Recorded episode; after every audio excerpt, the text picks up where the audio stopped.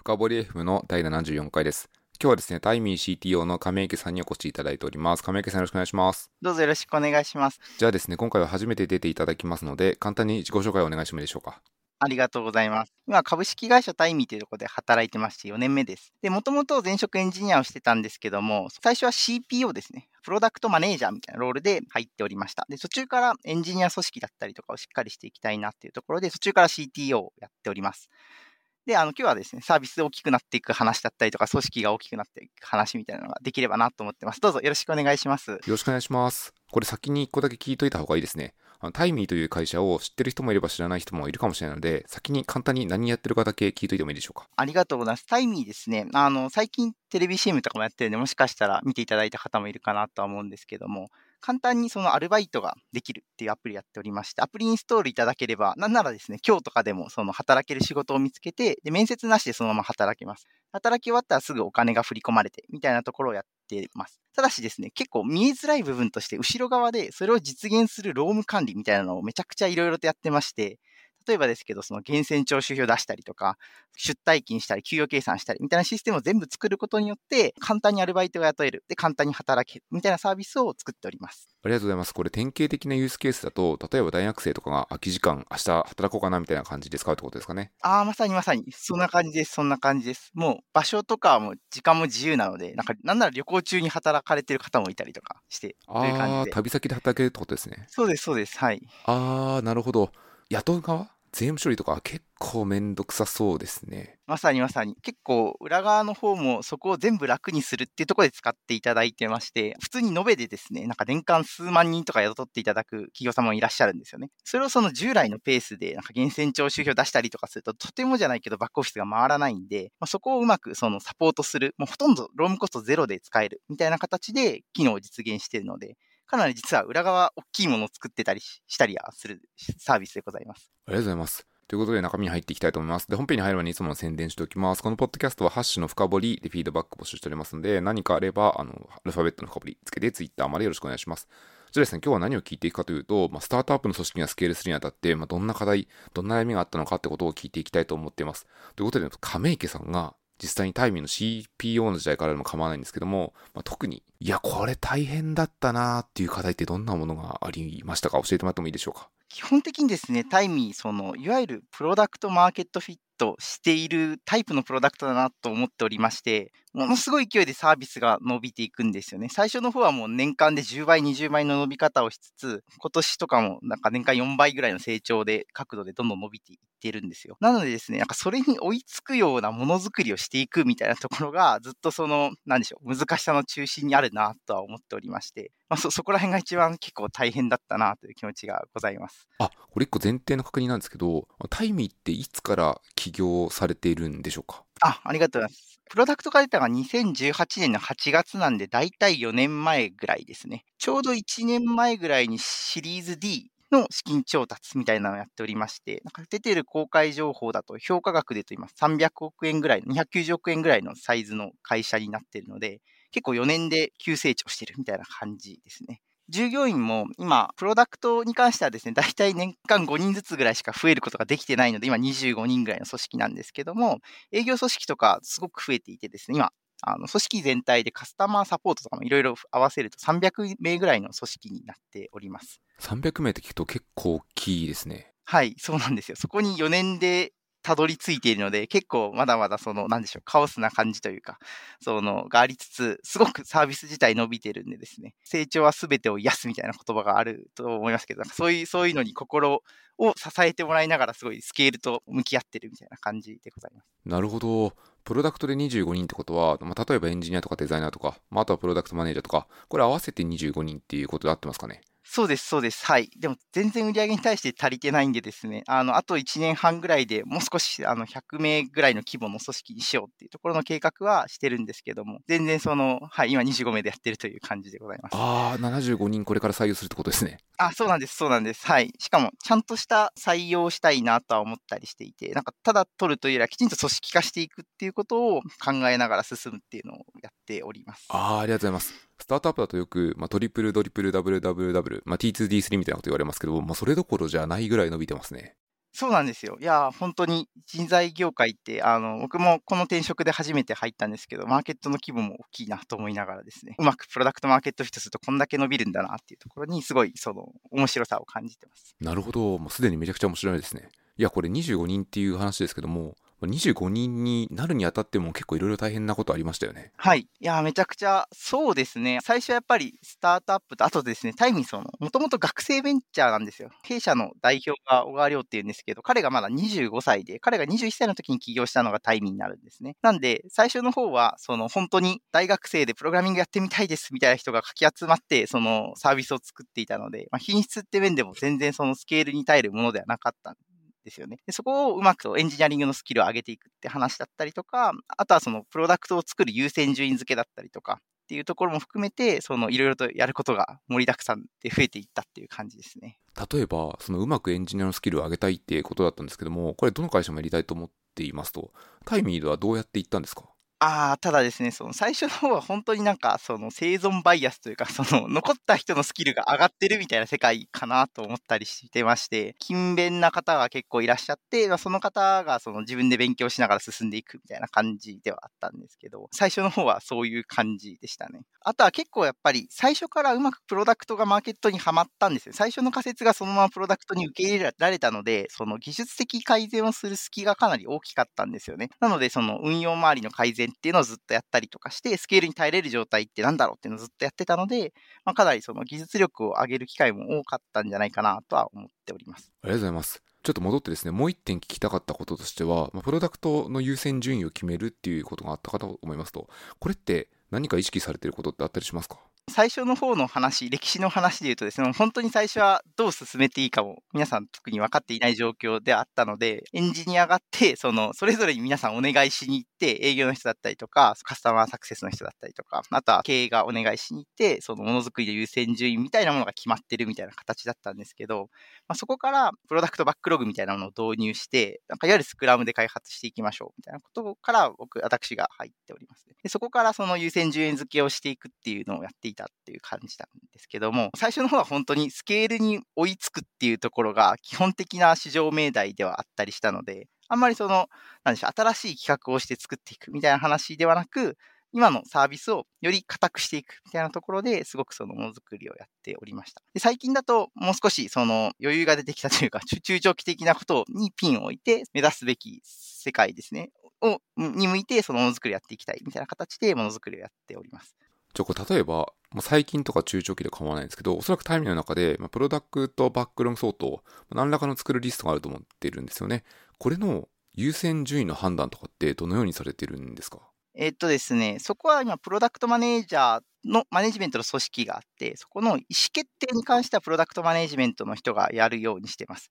一方で、プロダクトバックログ誰が作るかっていうと、エンジニアが作ることもあるし、プロダクトマネージャーが作ることもあるしっていうと、これ誰が作ってもいいプロダクトバックログがあって、そこに対して、その意思決定ある機関としてプロダクトマネジメントっていう組織があるという感じですね。一方で中長期的な最終的にどこに行くかみたいな方は立てないといけないので、まあ、そこに関しては僕を中心としてプロダクトマネージャーと一緒にどういう世界観をそのタイムのプロダクトとして実現したいかみたいなところを作っております。なるほど、ありがとうございます。これ組織の課題を掘る前にもう一個だけ聞いてみたくて、まあ、亀池さんの考えている、まあ、中長期的にどこに行こうとしてるかっていう目指すところを少し聞いてもいいですか？あありがとうございます。あのですね、結構そのアルバイトっていう概念をその全体的にアップデートできるんじゃないかなと思っておりまして、タイミーって結構面白くてですね、いわゆる求人媒体みたいなところと、そのその後の労務管理っていうのが全部くっついてるサービスになってるんですよね。なので、雇う側も働く側も圧倒的に手間が少なくて、その働く側はタイミーでその仕事を選んで、その好きな場所で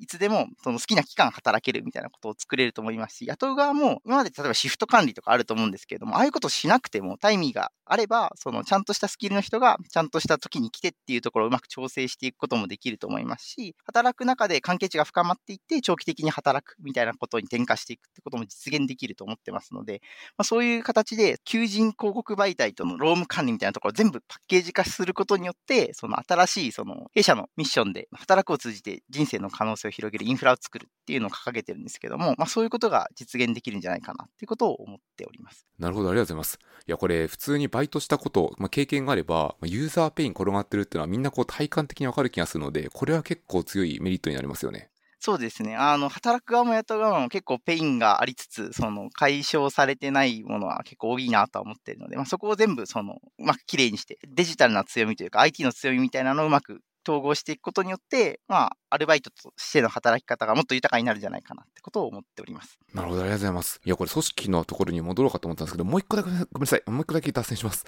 あの、何か聞きたいかというと、まあ、 kameike さんは CTO という立場なので、まあ、テクノロジーの立場ですと。テクノロジーという観点、まあ、技術という観点において、この先こういうふうにやっていきたいとか、まあ、ビジョンでも構わないですけど、何かそういうのってあったりしますか？あありがとうございます。結構技術的にやりたいこととしては、僕すごくあの、パターンランゲージみたいな、そのデザインパターンみたいな、そういうのがすごい好きで、その、何かしらソフトウェアとして良い中間状態みたいなのを定義して、それを組み合わせていくことによって顧客価値が生まれていくっていうのがすごく好きなんですよね。なのでそこをそのサービスにも思想として入れていきたいし、技術的にもそういうことができる状況を作っていきたいなと思ってます。タイミーって個人でやってる飲食店の方から上場されている物流企業で1日何百名も呼ぶみたいな方が、もういろんな方でいろんな業種使っていただいてるんですよね。でそういう方々にとって、その最適なプロダクトを作るためには、その何かしらのその何しょう、安定した中間状態みたいなものが散りばめられていて、それをうまく組み合わせて、その何かしらのソリューションになっていくっていう、その部分を作りたいなと思っていて、そこって多分エンジニアリングがすごい得意としているところだと思うんですよね。でそことサービスをうまく結合させていって、そのいいプロダクトにしていくっていうのがすごくやりたいなと思ってますし、タイミーだと本当にその職業紹介みたいな、そのっていうところから、その要は求人を出したりとか、ここに申し込むっていうところに始まって、最終的に労務管理みたいな出退勤みたいなところまで見てるので、まあ、その組み合わせみたいなところをうまくその技術的にカスタマイズ可能にしていく。で、プロダクトとしても深みを出していくみたいなことがやれるといいなっていうことを思っております。あ、いいですね。パターンランゲージ僕も結構好きですね。よく使います。あ、好きです、好きです。はい。あの、はい。例えばこうタイミーの社内の中でこうパターンランゲージが飛び交うみたいなことってあったりするんですか？ああ、そうですね。ドメイン用語みたいなとこまでうまくその作れてはいないんですけども、機能が抽象的であったりはしていてですね、グループ機能って概念があるんですよね。これはあの一つの中間的なパターンかなと思ったりしていて、ここってそのまあ、まあ要はそのリストみたいなものなんですね。その人を入れ込むことができて、そこにいろんな方法で人を招待できるんですよ。QR コード読み込んでもらったらそのグループに入れることができたりとか、回働きに来てもらったらそのグループに入れることができるとか、いろんなものを作ることができて、で、それに企業様がその使い道を見出していってくださってるんですよね。例えばそこに OB、OG の方を入れたら、一回働いたことがある方をすぐ呼べるサービスとしてタイムを使っていただいていますし、そこに採用したい人みたいなことを入れて、一緒に働く中で中長期的に関係値を良くしていきたい人を入れることによって、まあ、採用ツールとして使っていただいてたりとか、まあ、そういう形で、その様々なユースケースに変化するような状態っていうのを、そのプロダクトに実装していくっていうのをすごいやりたいなと思っておりますし、あそういうことがをやっております。なるほど。まさにこう、機能、開発機能ってどんどん開発の中に名前が出てくるので、そのパターンランゲージが一種開発の中に埋め込まれているような印象を持ちました。あ、そうです、そうです。はい。あの、そういうものをその目指していきたいなと思っていて、まあ、そういうことができる組織であったりとか、技術スタック、あとはその開発の体制みたいな、フローみたいなところをいかによく作っていくかみたいなところがすごく、まあ、チャレンジングなところだなと思いながらやっております。あ、今ちゃんとこれで技術スタック、組織、体制、まあ、いろいろ戻ってきてよかったかなと思います。ちょうど戻ってきたので、このまま流れで聞いていきたいと思っていますと。で、何を聞きたいかというと、亀池さんが描かれている未来の組織ってどんなものかっていうのを聞いてもいいですか？ありがとうございます。ある程度、その専門性が分かれてる組織みたいなのを作りたいなと思っていて、タイミー内だと、例えばですけど、EM とプロダクトマネージャーとテックリードみたいな、なんか3つの職能みたいなのを定義しておりまして、まあ、それぞれかなりやることが異なってるっていう状況を目指しています。いろんな会社さんのお話を聞くと、やっぱりその、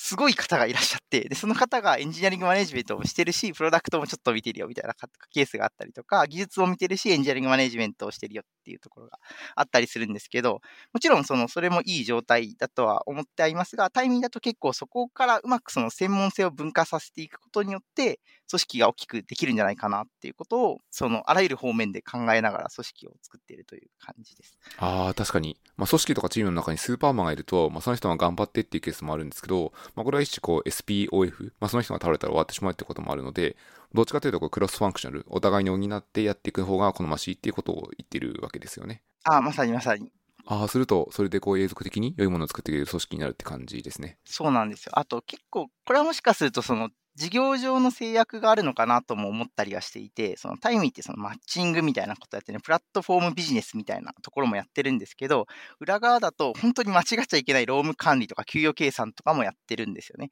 で、例えばマッチングみたいなところだと、その C 向けだったりゲームみたいなことを作られてる方って、ものすごくそのエコシステムを考える上ですごいかなりパワフルに活躍いただけますし、逆にその給与計算とか銀行振込みたいなところって、まあ、金融で働かれてた方みたいなところが多分ご活躍できる領域だと思うんですよね。なので、そういうその専門性が分化していくことを組織としてその作っていかないと、そもそもサービスがより強くなっていかないなってことを思っておりまして、それそれもあって、かなりその、うまくその専門性を分化させていって、そのプロセスを高速化させていくみたいなところに、なんか思想が向いているのかなっていうのは思っております。なるほど。これさっきのあの、ユースケース教えていただいたところを考えると分かりやすくて、まあ、彼らって例えばなんだろうな、 ByteDance の TikTok とか、まあ、インスタでは何でも構わないですけど、まあ、ユーザーエクスペリエンス的にはもう最高峰のアプリをひたすら使ってるわけじゃないですか。まさにまさに、はい。なのでそこでこう UX 体験が悪いやつを使うと、まあ、どんどんユーザー離脱していくなっていうのはめっちゃわかりますね。そうなんですよ。はい、まさに。あの、だからこそ結構、競合があまり入ってこれない状態でタイミーがしばらく走れたと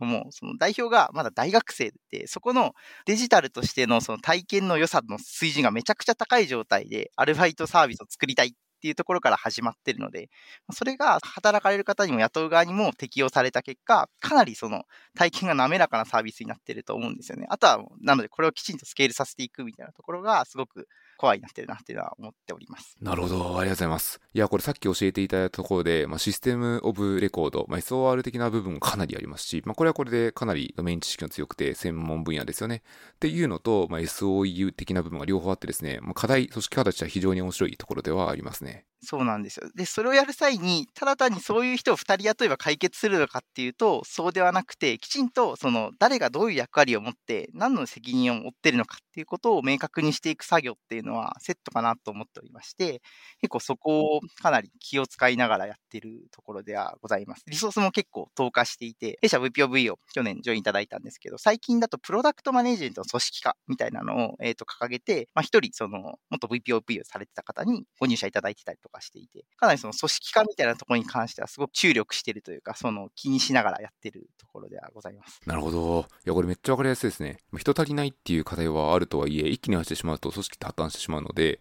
まあ、組織が得意な人を先に採用して、いや、これからアクセル踏んでいくぞって感じですね。あそうなんです。結構よく世の中で採用って答え合わせみたいなことを言われるじゃないですか。なんか、本当にそうだなと思っていて、なんか採用したいですって言っても、本当に誰も来なくてですね、きちんとその組織化されていて、ま、その方にとっての挑戦機会と会社の成長機会っていうのを噛み合う場所をこっち側で構造化して提示できないと、そもそも人って採用できないなと思っていて、そのためにも本当評価制度作ったりとか、いろいろとそのコミュニケーションのライン整えたりとか、やることは結構無限にあるなっていうのは思っております。ありがとうございます。いや、この辺でもう一個だけ聞いてみたいのは、まあ、さっきの話でエンジニアと PM とあとテックリードを分けるって話があったと思うんですけど、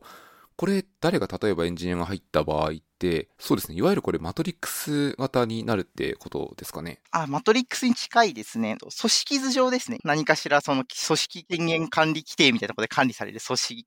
図上だと、技能別に切られていて、そこに EM がいてっていう、とかプロダクトマネージャーのマネージャーがいてみたいな形で組織図を切ってます。で、こっち側は本当にもう自分たちのレポートラインにいる人たちですね。そのエンジニアリングの人たちに対しての、例えば決済、例えばこういう検証端末買いたいですみたいなところに対して支援をしたりとか、彼のキャリアだったりとか、困ってること、ウェルビーイングみたいなところをサポートしていくっていうところがエンジニアリングマネジメント側の責務になってます。一方で、そのものづくりとか、その技術的負債を解消するための旗を立てて進めるみたいなところが、プロダクトマネジメントとテックリードっていうところで分かれていまして、そこに向けて完全に、だから人のマネジメントとことだったりとか技術のマネジメントっていうところを完全に分けている状況で今組織を運用しております。なるほど。これ個あるある？マトリックス組織であるあるのこと一個聞いてみたいと思っていて、まあ、プロダクトのラインがあるっていうのと、あとエンジニアのラインがあるということで、まあ、そうにこう、縦横組み合わさってエンジニアリング組織マトリックスになってるんですけども、これって例えばプロダクトマネージャーからすると、まあ、この期日までにこの機能が作りたいので、このエンジニアは欲しいみたいな話になったりして、一方でエンジニアからすると、いや、これ今やっても成長領域ないみたいなことがあったりするわけで、この辺ってこう、バッティングってあったりしますか？あ、全然あります、全然あります。なので、そこに対する意思決定を分散させた方がいいのかなっていうのは思っていて、例えばですけど、タイミーも昔はやっぱりその全部、まあもちろん最初の立ち上げ期だったりとか、組織規模がをスケールさせることを考える前みたいなところだと、タイミーってプロダクトマネージャーもともと今、エンジニアバックグラウンドの方が中心にプロダクトマネジメントの組織作ってるんですよね。なので、本当に EM と PM と TL をやってますみたいな感じの人がいたりしてたんですよ。ただし、やっぱりその、そうなってしまうと C 性が発生するというか、彼らはプロダクトマネジメントもしたいから、そっち側の方向にピープルマネジメントをしてしまって、働く方の結構 CAN だったりとか Will みたいなところとかに関しての誤認が発生したりとか、あとは働く方側も働く側もやっぱり期待値がわかるんですよね。この人はプロダクトマネジメントもやってて、いついつまでこういうコミットメントしたいから、じゃあ、あの、ちょっとそんなに好きじゃないけど、ここ頑張ろうみたいなところで、結構その、ずっと頑張ってくださるってなってくると、どうしても、その自分の心に嘘をつけないというか、困ってる時に、その、助けてって言えなくなってくるみたいなことが発生してしまうんですよね。なので、もう完全にプロダクトの成果と切り離してるところにエンジニアリングマネージャーがいて、まあ、そこからちゃんと定点観測みたいな形でその方に話を聞いて、現在感じてることみたいなのを聞いたりとか、あと目標設計をしたりとかすることによって分離をしていくみたいなところが、の方が結局その働く方にとっていいんじゃないかなっことを思って、その分けておりますという感じですね。なるほど。これもう一個聞いてみたいのは、まあ、分けた時にですね、どうしても、ま避けられないようなコンフリクト、対立ってあるかもしれなくてですね、これもし、あの、可能であれば、具体的にこんな課題があってこうやって対応したみたいなのを教えてもらってもいいですか？はい。ありがとうございます。EM プロダクトマネージャー間のコンフリクトっていうのは少ないんですけども、なんか課題がどんどん出てくるんですよね。普通にうまく進んでたと思ってたから、実はそのここら辺でうまくそのていない人間関係があってみたいなところの検知が早かったりとか、あとは月次でその心理的安全性に関する組織のモニタリングみたいなことをして、Google がリワークで出されてると思うんですけど、まあ、そこでスコアを取ったりしてると、なんかスコアが下がってるんですよね。で、あの、プロダクトマネジメントが全くそれ見えていなくて、どちらかというと今もう最高のチームで最高のものづくりやってますよ、みたいな状況なんですけど、なんかおかしいぞっていうところに気づけて、うまくその、その一緒に話したりとかしながら問題を解決していくみたいなことが、結構な頻度で起こるようになっていて、だから今まで多分分ける前で見えなかったものが結構見えるようになってきたなっていうのもすごく思っていたりします。あ、ここ一個聞いてみたいのは、アンケートっていうやつは、まあ、Google のリワークにあるあの心理的安全性を測るあのワンページャー的なあのアンケートのことですかね。あ、そうです、そうです。あの自分のスキルが職場で尊重されてると思いますか ?1 から5で答えてくださいとか、なんか何でも気兼ねなく発言できますかみたいなところが Google が出されてる、なんかその、簡易的な、そのこう、いうもので集めるといいよっていうものがあって、まあ、そこをコピーしてきて、まあ、アレンジしてっていう形で、月次ぐらいで組織のアンケートを取ってるという感じですね。ああ、なるほど。じゃあ、こう、タイミーの中にある各従業員に、何かしらのフォームを埋めてね、みたいな連絡が届くので、それをみんな回答していくってことですね。で、それを亀池さんとか何人かとかで見たりするっていうことですか？そうですね。プロダクト HR っていうその HRBP、その部部というか部ごとにその人事がくっつくみたいな形の組織をプロダクト内に持ってまして、まあ、そこが取り持っていただいていて、で適切にプロダクトマネジメントだったりとか、ピープルマネジメント側に論点として、その議論としてこういうことが起きてますっていうエスカレーションが上がってくるみたいな感じで運用されております。ああ、なるほど。まあ、こう定量的な調査とかをきっかけの一つとして、まあ、さらに具体的な課題は、まあ、解像度上げるために実際に聞いていって、それぞれに対して手を打っていくみたいなことをやるわけですね。あ、まさにまさに、そういう感じですね。はい。プロダクト HR ってきっと他にもやってますよね。何やってるんですか？ああと採用やっていたりとか、あと人事企画やってたりとか、やっぱ社内勉強会みたいな話とかって草の根的にやられることが多かったりするじゃないですか。ただし、その、私としてはもっとその、もっと活発化していきたいみたいなところに、その、活性化の手こ入れみたいな感じですよね。頑張ってる人に対して壁打ちをしたりとか、何かしら支援するようなことができるようにその振る舞ったりっていうところがプロダクト HR 持っていて、あとはその人事企画みたいなところをですね、社内のコミュニケーション、いわゆるその会社の人事みたいなところをプロダクトだったりエンジニアリング、プロダクトマネジメントだったりエンジニアリングにフォーカスする形で行われてるっていう感じの組織でございます。なるほど。これちょっと参考までにもう一個聞きたいんですけど、まあ、全社人事みたいなのもいたりするんですか？あ、全社人事もいます。あの、やっぱりタイにその営業マン、営業の方々がですね、あの、200人ぐらい、250人ぐらいいるんで、まあ、その方々の人事みたいなこともやらないといけないのでっていうところで、全社人事もいますし、営業組織に HRBP みたいな形、先ほど言ったその営業部の人事みたいなのがいたりします。これ、あえてちょっと言語化を促す意味で聞いてみたいんですけども、両方、まあ、つまり組織の人事と本社の人事を両方置いてるっていうのは、どういう強い理由があるんですか？最初にできたのがプロダクト HR 側で、かなり元々の課題は採用だったんですよね。採用する際にかなりその営業組織の採用戦略とプロダクトエンジニアの採用って最近もやりづらいみたいな話は多分もう皆さん、あの、ずっと話されてることだと思うんですけど、かなり戦略が異なってくるので、そこを一緒に同じ優先度で進めるのが難しかったっていうのがあって、プロダクト側でちょっと採用企画だったり、人事企画含めて、あと評価制度作ったりとかもちょっと先行してやらせていただいてたりとかして、そういう部分とかで、その分けていったという形でございます。なるほど。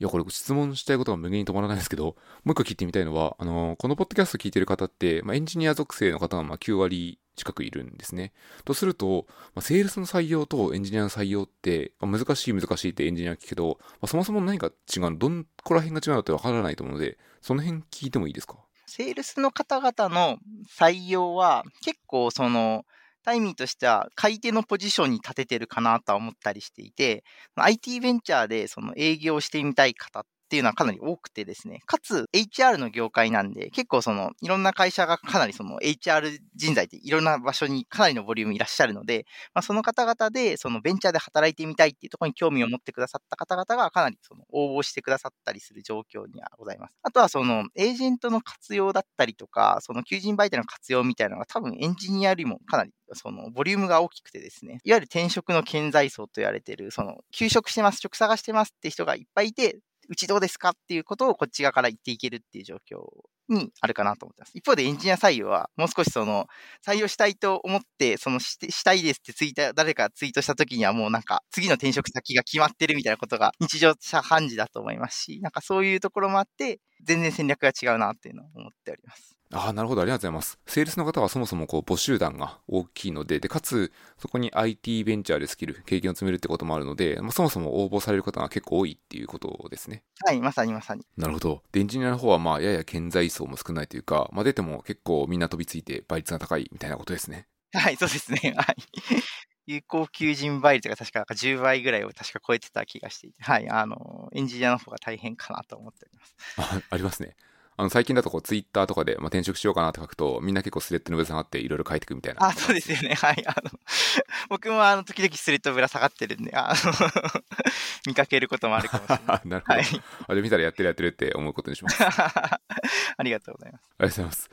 これもう一個聞いてみたいのは、まあ、先行してエンジニア組織の目標設計とか評価とか作り込んでいったって話がありましたと。で、これ各組織には結構永遠に悩んでいるところだと思うので、ぜひですね、あの、まあ、言える範囲で構わないんですけども、タイミーにおけるエンジニアの目標設計とか評価っていうのを教えていただいてもいいですか？はい、ありがとうございます。ちょっとその VPOB の方が入っていただいて、もう1000人でやっていただいているので、かなりその方の思想も入っているんですけども、まず100名とか150名ぐらいの組織を想定したキャリアラダーと給与テーブルに変えました。なので、今までってやっぱりその手なりです強化制度を作ってると、一番その活躍されている方を一番上にしてみたいな形で、なんかラダーみたいな組まれると思うんですけど、それよりももうこの規模だったらこれぐらい必要だからっていうところで、今いる方とかも普通にもう、なんでしょう、ラダーで言うと下の方にプロットされる形で、まあ、逆に言うと、その伸びしろがある状況というか、給与とラダーがタイムだと対応する形になっているので、まあ、活躍すれば、えっと、うまくその100人組織になる状態において、キャリアラダーを上げていくみたいなところを目指していただけるような状況っていうのを作りました。これラダーって何段階ぐらいで作ってるんですか？ラダーでも5段階ぐらいですね。結構評価、運用の方に力を入れてて、あの、目標設定とその振り返りのワンワンが、だいたい各週のペースで各エンジニア、あの、提供できておりまして、なので、決めたことに対してのその振り返りだったりとか、その今自分がどの位置にいるかみたいな話とかを、すごい細かい頻度でチェックできるようになっていて、エンジニアリングマネジメント組織側が、そのキャリアに対してすごいその、アシストするみたいな体制で、その運用をしております。あれこれ目標の設定も2週間に1回っていうことですか？目標の振り返りですね。目標の設定は半年に1回でやってて、で、そこの自分が立てている目標だったりとか、ここをチャレンジしていきましょうねって話とかに対しての振り返りっていうところをやっている。で、タイミーだと、もう技術力だったりとかスキルに対する評価でお給料を決めているので、まあ、基本的にそのプロダクトの成果みたいな話は、どちらかというとチーム側で OKR を追っていっ、て、ちゃんとそのイテレーション回していけば、いいものが作れると私は思っているので、どちらかというとその、組織が大きくなったりとか、組織の生活域の中で、ないがしろにされがちとか、その、劣後されがちな、まあ、個人のスキルとかキャリアみたいなところとかを、エンジニアリングマネジメント組織がきちんとそのガイドしていくっていうのが、組織の思想であったりします。ああ、じゃあ2週間に1回半年で決めたものに振り返りを継続的にしていくっていうことですね。そうですね。まあ、プラスあとはその、もう、調子どうですか？とか、困ってないですか？みたいな話じゃないですけど、楽しく働けてますか？みたいな話を、そのワンワンはもう生活域のワンワンではなく、ただそのコーチングみたいなワンワンになってるので、まあ、そこをうまくできる状態をエンジニアリングマネジメント組織が作っていきますし、まあ、そこは、そのポジション上エンジニアリングマネジメントがプロダクトの成果の方に対して間接的にしかその目標を持ってない状況になっているので、この人はもうなんか大変だけど、このタイミングまでにこれやってほしいから、ちょっと無理やりちょっとやってくれって言おうみたいなところが入らない形で目標設定だったりとか、キャリアについて考える場所があるっていうのが、今、あの目指している状況でございます。なるほど。これ EM の方がワンワンをしていくっていうことになると思うんですけども、大体1人の EM が何人ぐらいのワンオンワンをしているってことになるんですか？今ですね、1VP of E がエンジニア20名ぐらいのワンワン全部やったりしてます。一方で、その1000人の EM なんですよね。なんで、その、その組織を良くすることと、まあ、採用も持ってもらっているので、その人事に対する専任ではないんですけども、そこに対して、その集中できてるから、これぐらいの量を回しつつ、きちんときめ細かくその動けてるっていうのはあるかなとは思ってます。なるほど。これワンワンのスロットって大体1回で30分とかですか？はい。だから結構もう、だいだいぶ待ってます。はい。あのだとするとこれ結構週の半分ぐらいがワンワンで生まれてるのもありそうですね。そうです、そうです。はい。で、残りの半分で採用とかをやっていただいてるみたいな感じではあったりしつつ、まあ、適正で言うと、人事企画とか採用とか含めて、大体その 1EM がまあ、大体10人とか、それぐらいの規模が多分いいんじゃないかなと思っていて、なんかそれぐらいの人を増やすにあたって、その EM もそれぐらいのペースで増やしていきたいなっていうことを思っております。ああ、なるほど。まあ、これ結構クリアでいいですよね。例えばこうよくあるのは、まあ、プレイングエンジニアリングマネージャーみたいに、まあ、現場にも行くし、現場でコードも書くし、エンジニアリングマネージメントもがっつりやるみたいなことなんですけど、これだと結構コンテクストスイッチも大きいので、まあ、例えばプレイヤープレイヤーにがっつり宣伝してコードをかけたりとか、まあ、EM は EM に宣伝して、エンジニアリングマネジメントに集中できるっていう、こう、お互いの役割を分担するっていうのは、まあ結構いいですよね。いや、まさに結構やっぱり人事だったりとか、コーチングみたいな話も、もう本当にエンジニアリングほど、もうそれと同じぐらいの広がりを持った領域だとは思うんですよね。なんでやっぱり兼任するよりも専任した方が、その深めたりとか、その高度化していったりとか、そこをうまく組織に還元したりっていうところにおいても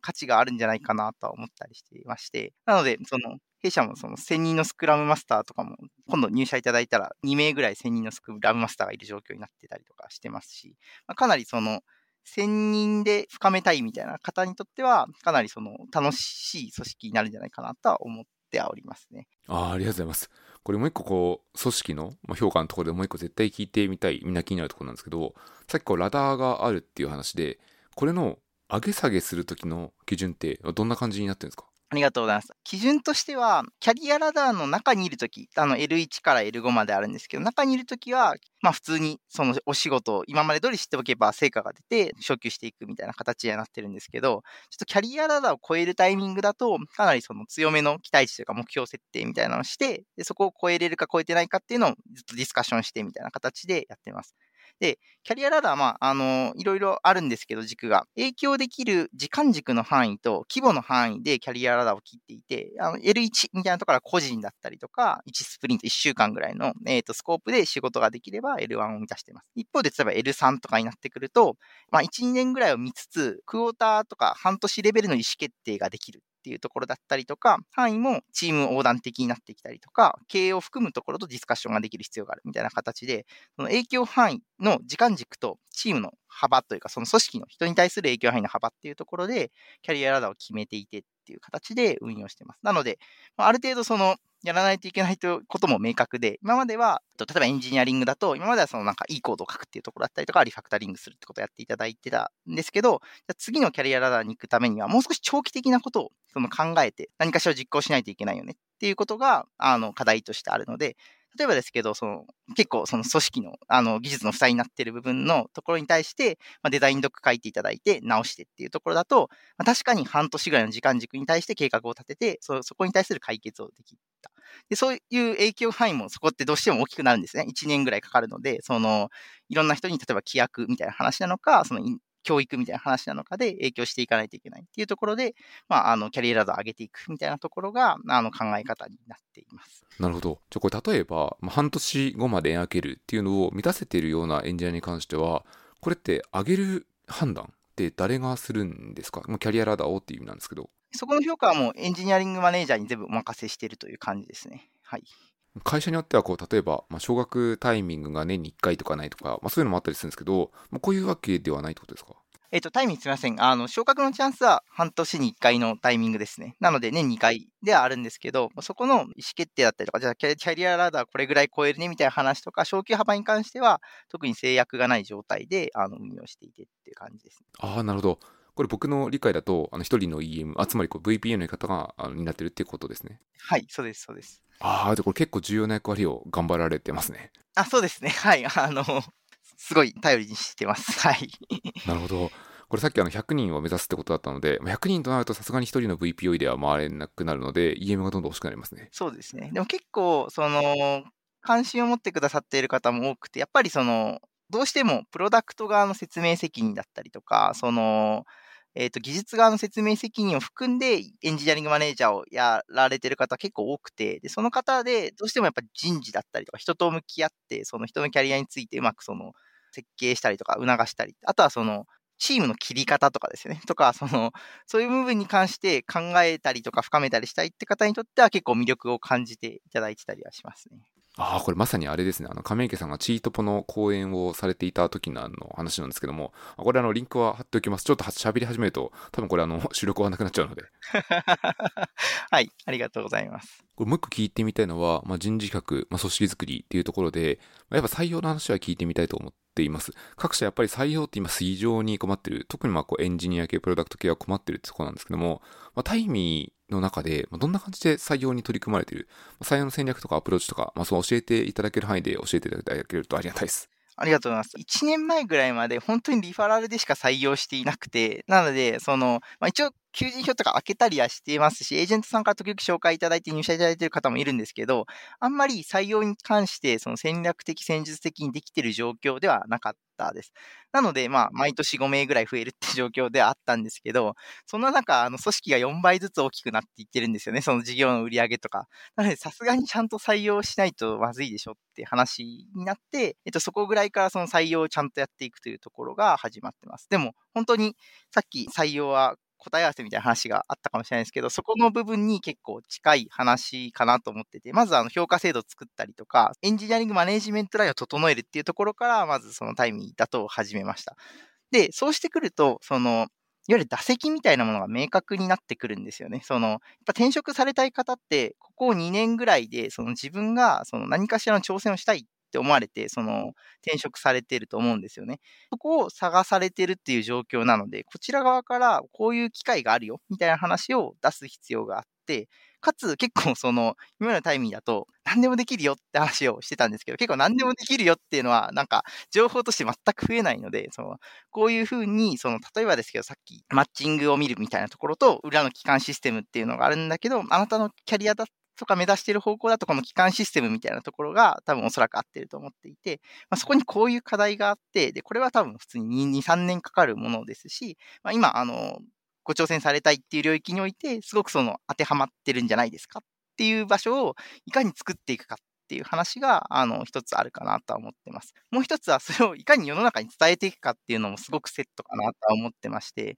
まあちょっとうまくはできていないんですけど、結構そのタイミー、やっぱり外から見てると、なんかその求人のメディアの会社かなみたいな形で思われることも結構多かったりしてて、でも裏側は結構大きいシステムを抱えてて、その、企業計算したりとか、労務管理していますっていうところとかは、伝えていかないと伝わらないなとは思ってはいますので、まあ、それこそチームトポロジーのイベントを先ほどお話しいただいたと思うんですけど、あの、そういうやつとかで、その組織の構造に関して、その、なんでしょうね、皆さんに伝えていくっていうのを怠らないみたいなところのセットかなっていうのを思っております。なるほど。じゃあこう内部の観点で言えば、まあ、さっき言ったようにこう評価制度とかを作り上げるというところもありますし、で、もう一方の一つの別の観点で言えば、外向けに、まあ、テクニカル PR 的なところもまあ一緒に進めていくっていうのは今、タイミーの戦略っていうことですね。そうですね。あとは、あの、採用を背負っってるその CTO としてすごくその僕の中で聞いてるのはやっぱりその売り上げが伸びていることに対しての採用に対する必然性みたいなところが僕の中で完全にもう説明できますし、そこにその遅れを取ってるみたいなところもあるので、おそらくその、そのエンジニアってやっぱりいればいるだけ嬉しいその職能であるとは思うんですけど、そこに対しての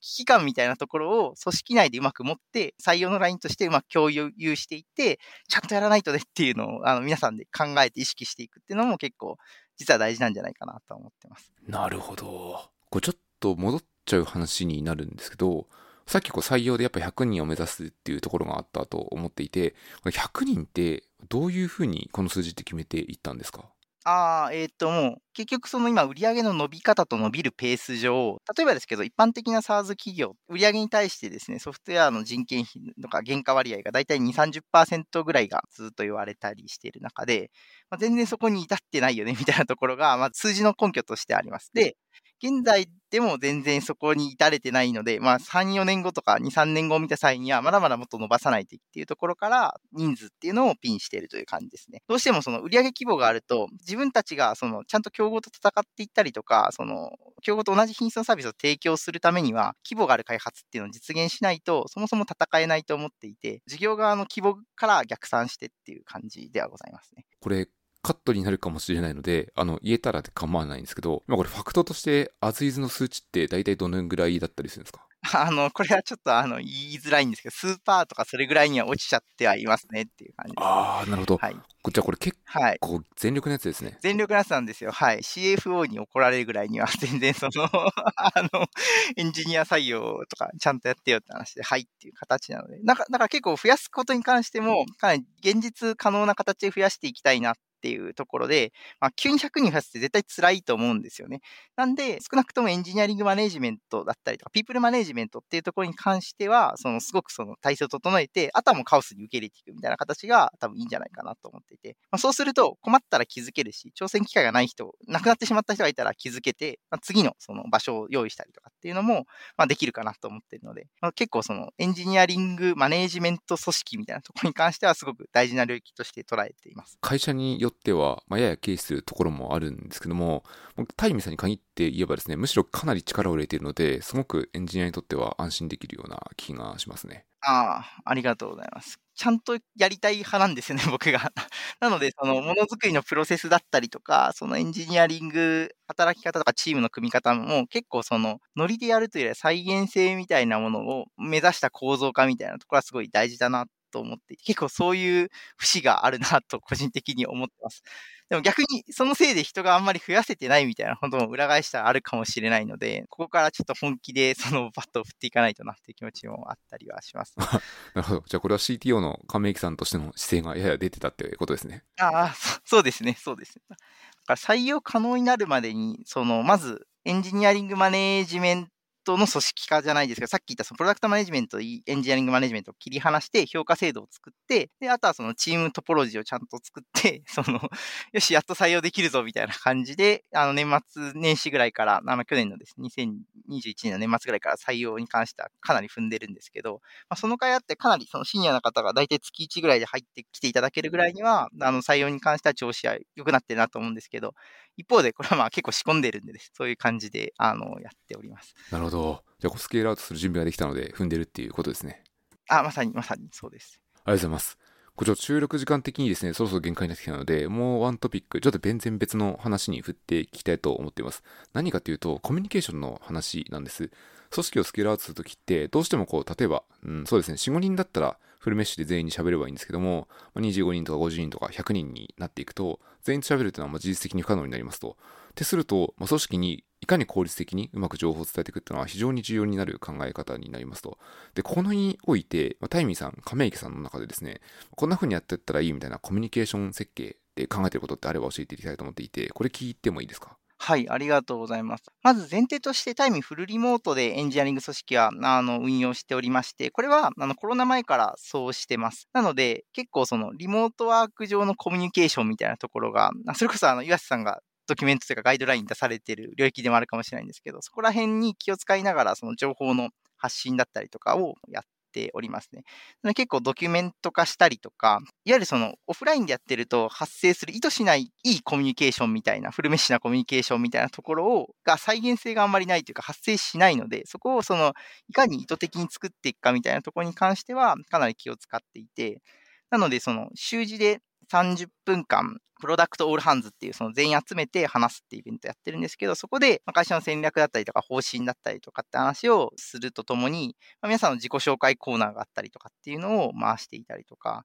あとはそのドキュメントベースのコミュニケーションみたいな、こういうことやっていこうと思ってるっていうのを社内に伝えるっていうのを、だいたい1年ぐらいずっと頑張ってるんですけど、ここもいろんなトライがありつつという感じで、最初の方は全然読まれなかったりして、なんで読まれないんだろうって思ったんですけど、最近そこら辺に関してもだいぶノウハウが溜まってきたなとは思ったりはしてるんですが、はい。いや、これ1年ぐらいこうやられてるというところで、おそらくきっと他にも課題があったと思っていてですね、例えば他にどんな課題があったかとかって聞いてもいいですか？コミュニケーション上の課題ですよね。いや、もうここに帰結する感じですね、本当に。まあ、基本的にちゃんと情報が伝わって、その、ここっちの方に私たちは行きたいんだよっていうことを理解していただいて、で、そこに対して共感していただいて、いい感じにその、ものづくりが行われるというか、エンジニアリングが行われるみたいな状況が、多分達成したい状況において、やっぱりそこの意思をうまく揃えていくみたいなところが、すごい、まあ、ずっと永遠の課題だなと思ったりはしております。なるほど。これ、英語で言うとよくこう、アラインするみたいなこと言われたりするんですけど、これ、組織の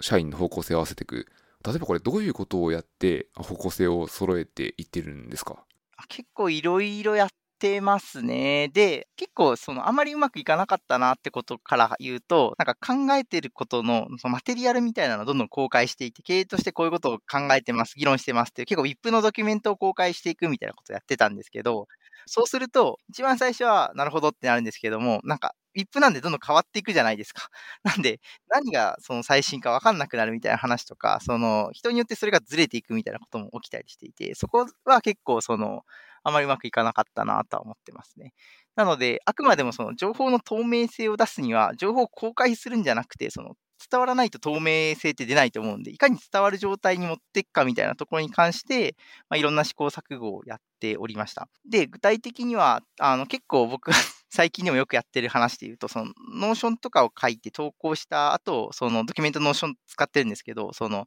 感想コーナーみたいなのを置いてて、みんなにちょっと感想を書いてもらうとか、まあ、特にリモートワークだと、その表情とか、そのなんか、もやってしたみたいなところが結構拾いづらいので、その、感想コーナーで何かしらどんな気分みたいな、グッドバッドみたいなところを取って、でそことか、こういうふうに感じたっていうのを書いてもらって、そのフィードバックの参考にするみたいなことをやっていたりとか、あとやっぱり一番聞くのが、やっぱり自分たちの影響範囲にある情報を出すみたいな話が結構大事だと思っていて、まあ、経営としてこういうことを考えてます。それはこういうマーケットがあってこういう戦略だからですって話で止まっちゃうと、まあ、なんかよくわかんない世界の話だと思うんですけど、だから Web フロントエンドにおいてこういうことをいついつまでにする必要要がありますっていう情報が入ってると、例えばフロントエンドエンジニアの方々は、な、なんでだっけ？なんで僕たちは7月末までにこれやらないといけないんだっけ？そっか、人増やさないといけないからか、みたいな。なんで人増やさないといけないんだっけ？あ、経営がこういう状況だからかっていうことで、まあ、うまくその全体感が伝わるっていうことがあって、まあ、最終的に自分たちにどういう影響があるかってことを含めて伝えるっていうのが結構僕の中で一番いい伝わり方なんじゃないかなっていうのは思っています。ああ、確かに。やっぱ自分に関係のない話だと、みんな人は聞くのを興味を持ちゃいますもんね。例えばこう、経営的なところで、まあ、それだけだとすると、結構雲の花上の話だったりするので、まあ、だんだんこう身が入らなくなって消えなくなるみたいなことですね。はい、そうなんですよ。なんか興味ある方もいれば、別にない方もいて、別に、そしてない方が別に悪いかって別に悪くないというか、普通にまあそういう方もいらっしゃるよねっていう感じなので、そういうメッセージをちゃんと全体に透明性を持たせるにあたって、まあ、どういう伝え方がいいんだろうか、みたいな話に関しては、結構今みたいな、その、なんていうの、感想書いてもらって、その、サポートしていくみたいな話だったりとか、ちゃんとアクションアイテムに紐付けてしまって、その、自分の影響範囲にその踏み込むことによって、その全体感を理解してもらうみたいなところとかを結構やったりはしております。これちょっといやらしい質問聞いちゃうんですけど、これみんな感想って実際に書いてくれますか？あ、えっ、ー、と、いや、全然書いてくれないですよ。あの、そこもだいぶ織り込んでて あの、まあ、あの、要は、割と踏み込んだ話はやっぱりしづらいと思うんですよね。なんで、そこに合わせて組織のアンケートだったりとか、それこそ EM、エンジニアリングマネジメントの組織の方が結構活躍してくださってはいて、こういうことで困ってるみたいな話とかを拾ってもらってたりとか、あ、まりにも強い影響で、もしかなり方向転換が強いときは、個別にワンワンのタイミングで確認してもらって、大丈夫そうかみたいなの見たりとかはしていますね。そう考えると、エンジニアリングマネージャーって本当にやることいっぱいあるんで、あの、ちゃんと分けた方がいい。で、プロダクトマネージはもう多分本当にやることいっぱいあるんですね。顧客の方を向いていったりとか、その顧客インタビューしたりっていう話で、うまくその分けるってことが結構やっぱり大事なんじゃないかなっていうのは思っておりますね。割と結構こう書くのめんどくさい勢も結構いるじゃないですか。でもこう組織をスケールするためには、まあ、一定量のライティングが必要なので、まあ、組織として書く力、書く文化を身につけていくときって、こう亀木さんってどういうふうに取り組み設計されているんですか？ああ、もう結構機械ベースだと思いますね。例えばですけど、じゃあこういうリファクタリングがしたいですみたいな話の時に、その影響範囲ってめちゃくちゃ大きいですよねっていう中で、じゃあそれって、じゃあそのどういう手順で何を考えてやっていくか、で何を目的として何を妥協するのかって話は、ちょっと一回その出さないと、そのリファクタリングにごめんけど GO って言えないですみたいな話をしつつ、まあそうすると多分常々課題に感じてることを言葉にするので、多分そのボトルネックが書くことだけになるんですよね。なんで、まあそういう形でもその方が抱えられてるトピックとかをベースに書いていただくっていうのが一番いいんじゃないかなと思っていて、逆にこっちが書いてほしいトピックを与えて、そんなにあの、うまく書いてもらった試しはあまりなかったりはするので、やっぱりその その意識の中心にあるものみたいなところをうまくその書いていただくっていうのが結構大事かなと思いますし、案外それだとみんな誰しもがきちんとしたものを書けるなとは思ってますね。常日頃もずっと考えてることだと思うんで。まあ確かに。まあそれであれば、まあ、書くのめんどくさいって人はまあいるかもしれないですけど、まあ、自分のやりたいことを、自分のやりたいことを推進するために、まあ、必要なものを書いていくっていうのは自然とこう、筆が済むというか、まあ、腹落ちする行為ですよね。はい、そうですね。まあ、あと、書いていいよっていう時間の確保、やっぱ書くのって思ったより時間かかるんですよね。やっぱりあの普通に1個のドキュメントに2日ぐらいかかったりすることも全然あると思うんで、多分その日々のスクラムとかで回している中で、そのそういう時間捻出できないみたいな話も絶対にあるかなとは思ってまして、まあ、そういう時はどちらかというとこういうことをやりたいそうにしてるから、ちょっと時間のアロケーション確保お願いしますみたいなことをプロダクトマネージャー側にたりとか、その目標設定に組み込んでしまって、そのその人に時間を捻出してもらうようにするみたいな形で、まあ本当に いろんなアプローチでやってるみたいな感じではありますね。ありがとうございます。はい。ということで、だんだんいい時間になってきたので、まあ、最後にですね、あの、亀池さんの方から何かこう、リスナーの方に伝えたいことがあればお伺いしたいと思うんですけど、何かございますか？あ、ありがとうございます。あの、タイミー結構採用頑張っておりましてですね、もし興味持っていただいたらぜひっていう話がありまして、そのエントランスブックみたいなの作ってるので、あの、リンク貼っていただくので、そこを眺めていただければと思います。あとは、その採用していくには情報発信をちゃんとやっていかないといけないなとは思ってますので、今日みたいな話だったりとか、まあ、そこの技もっと技術的な話だったり、プロダクトマネジメント的な話を、大体イベントで言うと月2回ぐらいやりたいなと思ってますし、記事も、まあ、それぐらいのペースで出していきたいなと思ってるので、あの、ツイッターアカウントの運用も始めたんでですね、ぜひなんか、その気になったら、あの、フォローしていただければ嬉しいなと思っております。ありがとうございます。この辺は全部リンク貼っておきます。あと、直接話を聞きたい場合っていうのは、まあ、どうすればいいですか？あ、じゃあ、そのリンク貼っときます。ミーティー、深掘り FM 産業のミーティー貼っとくんでですね、あの、作るんで、あの、聞かれた方でもっとこの話聞きたいとか、あの、ここの部分もう少し踏み込んで知りたいみたいなところあれば、ぜひ一緒にお話しさせてください。ありがとうございます。これ、わかりやすい僕のコンバージョンのレートになります。そうですね。皆様、ぜひ言ってくれると僕は嬉しいです。よろしくお願いします。はい。ということで、えっと、今日のポッドキャストの収録はこれで終わりにしたいと思います。最後にいつもの宣伝で、このポッドキャストはハッシュの深掘り、アルファベットでハッシュの深掘りでフィードバック募集しておりますので、何かあれば Twitter の方までぜひよろしくお願いします。ということで、今日はですね、タイミン CTO の亀池さんにお越しいただきました。亀池さんどうもありがとうございました。ありがとうございます。